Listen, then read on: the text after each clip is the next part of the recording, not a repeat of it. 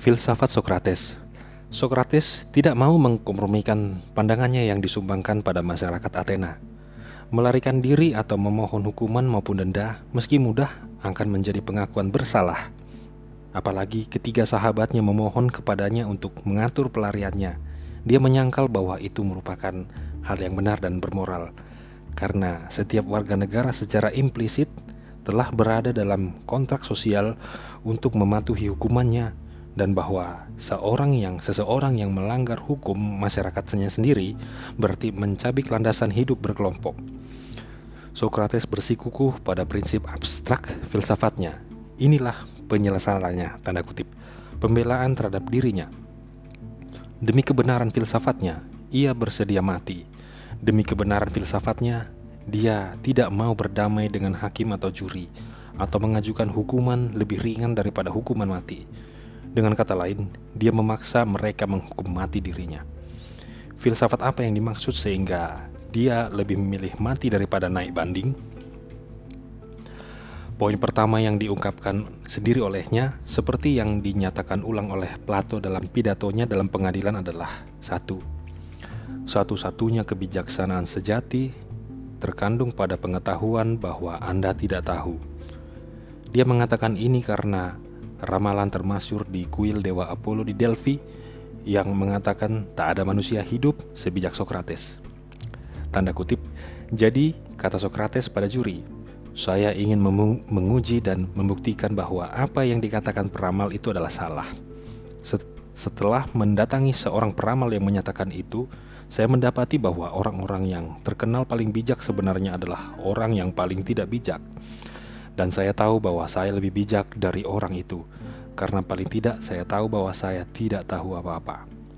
Lalu dia melanjutkan, saya mendatangi beberapa penyair untuk mengetahui apakah beberapa dari mereka tidak sebijak saya. Saya mendapati bahwa mereka menciptakan puisi bukan dengan kebijakan, tetapi dengan inspirasi. Namun para penyair ini berpikir bahwa mereka adalah orang yang paling bijak dalam segala hal lain karena puisinya.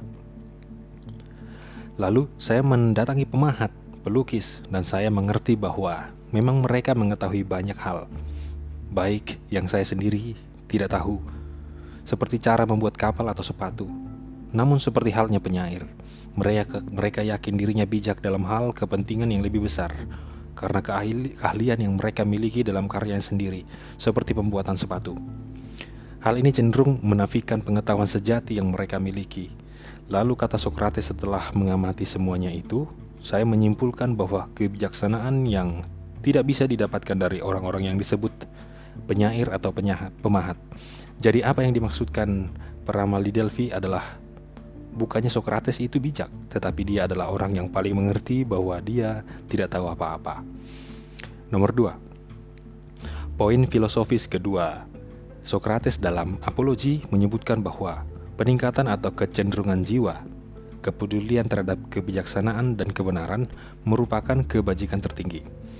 Karenanya saya, karenanya saya mendatangi dan memujuk kaum muda maupun tua agar jangan terpusat pada tubuh dan uangnya. Namun yang pertama kali dan yang paling penting adalah perhatikan peningkatan jiwa. Sebelum mengecek kebijaksanaan dan kebenaran janganlah dulu berpikir tentang uang atau kemasyuran atau prentis jasmani kebajikan yang tidak muncul dari uang, namun kebajikan mendatangkan uang dalam dan segala hal baik bagi manusia secara umum maupun pribadi.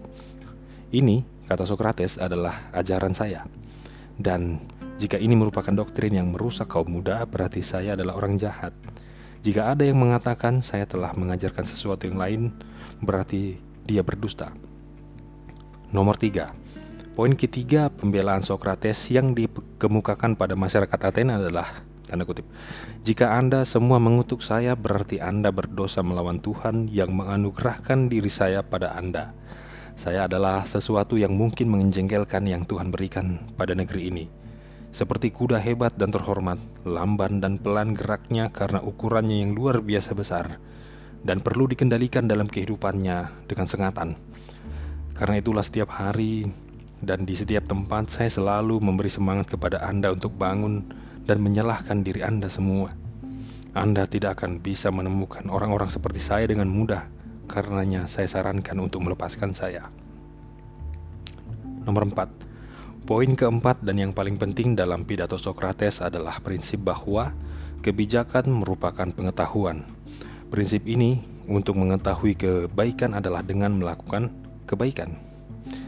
Tetes kejahatan, kekeliruan atau semacamnya muncul karena kurangnya pengetahuan, ketidakacuhan dan ketiadaan lainnya.